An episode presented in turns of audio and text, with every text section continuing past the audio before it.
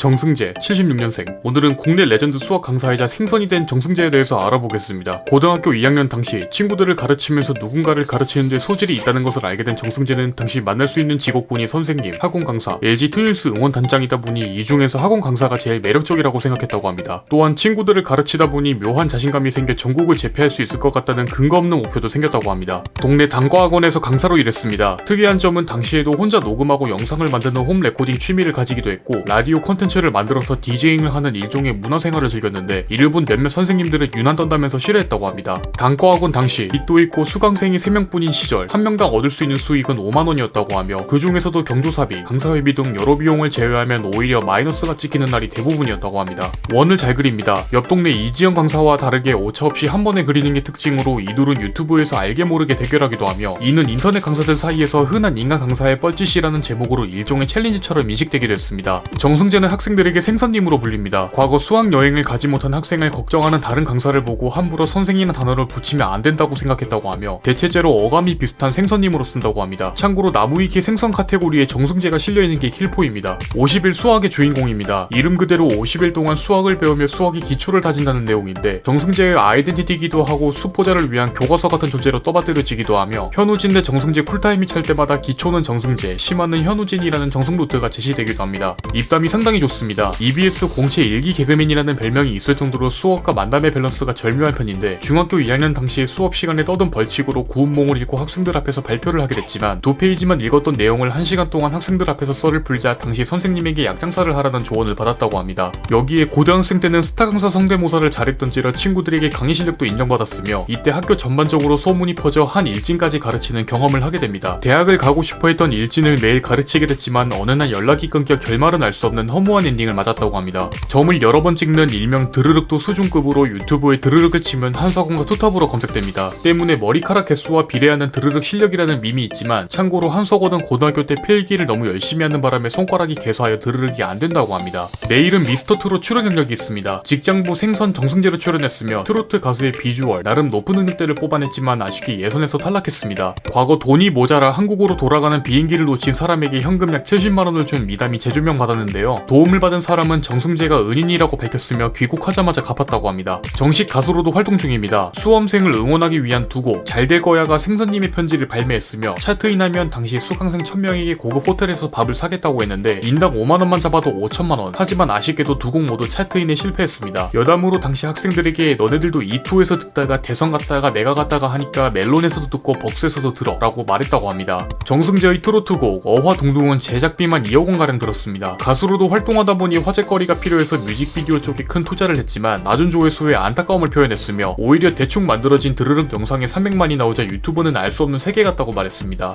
EBS 아이 광자 공통으로 시작 전 노래를 가볍게 부르는 밈이 있습니다. 고급스러운 카메라 구도와 조명을 보면 마치 전문 가수가 부르는 듯한 느낌이 들지만 이런 분위기로 외로운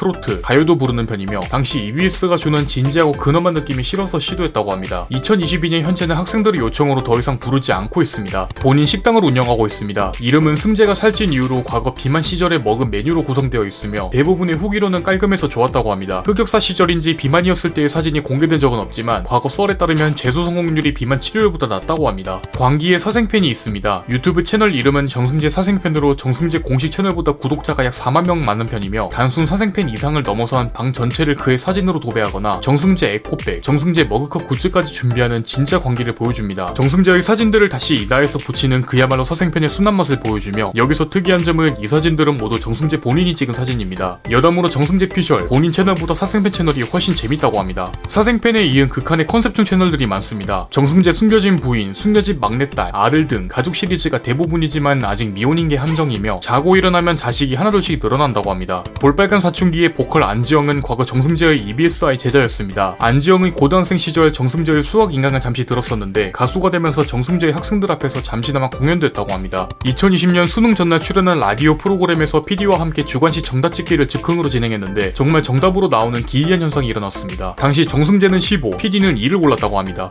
여자 아이들의 미연이 드라마 쇼케이스 때 정승제 차를 스태프 차량으로 오해해서 탑승할 뻔한 적이 있는데 문을 열자마자 잘못된 차량임을 알고 사과했다고 합니다. 매년 수강생들을 축하하는 하는 행사인 위너스 클럽을 열고 있습니다. 이는 한 해 동안 고생한 학생들에게 장학금 지급 및 인연을 이어갈 수 있는 프로그램인데요. 과거 클럽 행사를 마치고 한 학생에게 선물을 하나 받게 돼서 집에 와서 뜯어보니 이런 액자였다고 합니다. 지금까지 EBS 생선 정승제에 대해서 알아보았습니다. 항상 여러분에게 여러 인물을 알려주는 유튜버 공시생 제이군이었습니다.